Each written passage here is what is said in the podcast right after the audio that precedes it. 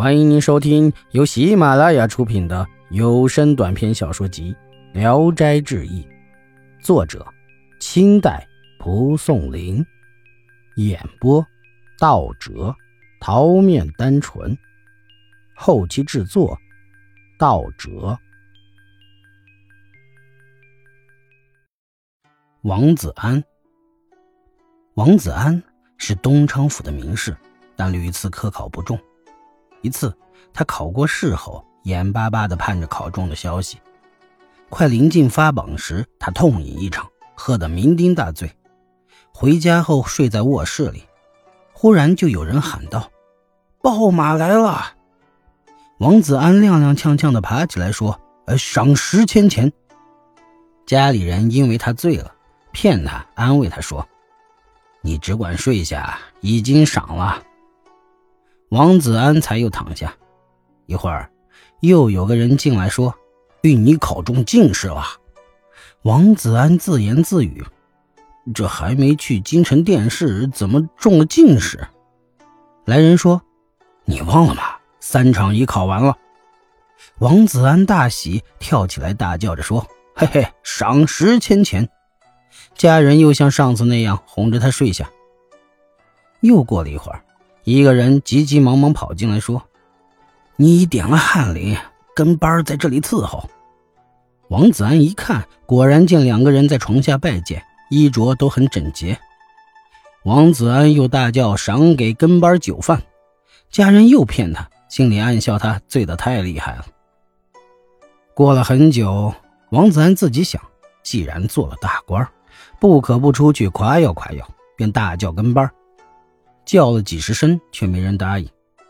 家里人笑着说：“ 你先躺着吧，我们去找他们。”又过了很久，跟班果然来了。王子安捶床跺脚，大骂跟班：“蠢奴，跑哪里去了？”跟班发怒地说：“ 切，你这个无赖，刚才不过是跟你开玩笑罢了，你倒是真的骂起来。”王子安大怒，从床上一跃而起，去打那跟班，把他的帽子都打落了。王子安也跌倒在地，他妻子走进来，扶起他来说：“怎么醉到这种地步啊？”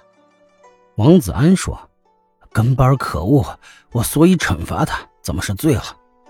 妻子大笑着说：“哈哈，家里只有我这个老婆子，白天为你做饭，晚上替你暖脚，哪里来的跟班会伺候你这把穷骨头？”孩子们都笑了起来。王子安这时酒醉也快过去了，忽如大梦方醒，一下子明白了刚才的事儿都是假的，但还记得跟班的帽子掉了，忙去门后寻找，果然找到了一顶像茶盅那样大小的阴帽，大家都很惊异。王子安自我解嘲说：“过去有人被鬼揶揄，我现在则是被狐狸戏弄了。”易史是说。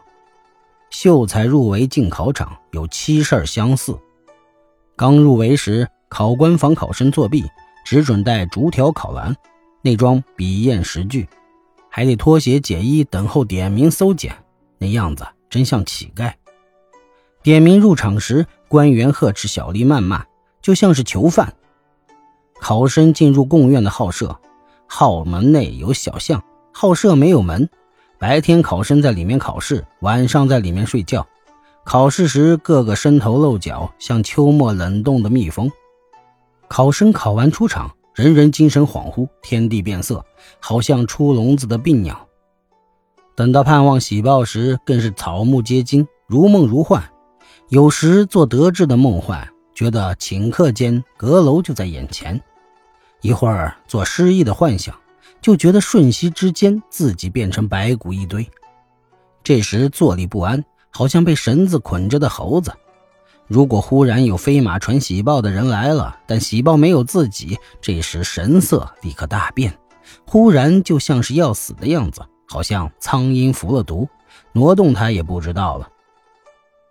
最初失忆时，心灰意懒，大骂考官瞎了眼，又怪自己笔墨不灵。势必抄起桌上的书籍与文房四宝放在火中烧了，烧不完又手碎脚踏，脚踏不完的就又丢在暗处。从此披发入山，面向石壁，出家修道。谁再有用八股文那一套劝我上进的，必拿起兵器追赶他。不过日子慢慢久了，气也就渐渐平了。揣摩八股文记忆的心情又迫切起来，跃跃欲试，准备应考。于是又像破卵的旧鸟，只得衔木造窝，准备重新抱窝了。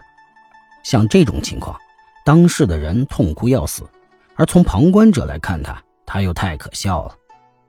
王子安内心中顷刻之间千头万绪，想必鬼狐暗中笑他已经很久了，所以趁他醉的时候来戏弄他。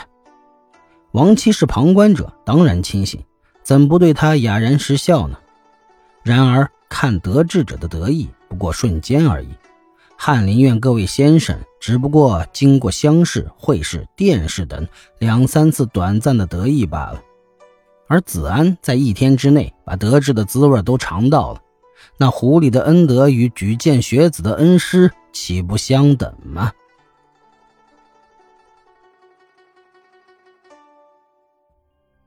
本集演播到此结束，谢谢大家的收听，喜欢请点赞、评论、订阅一下。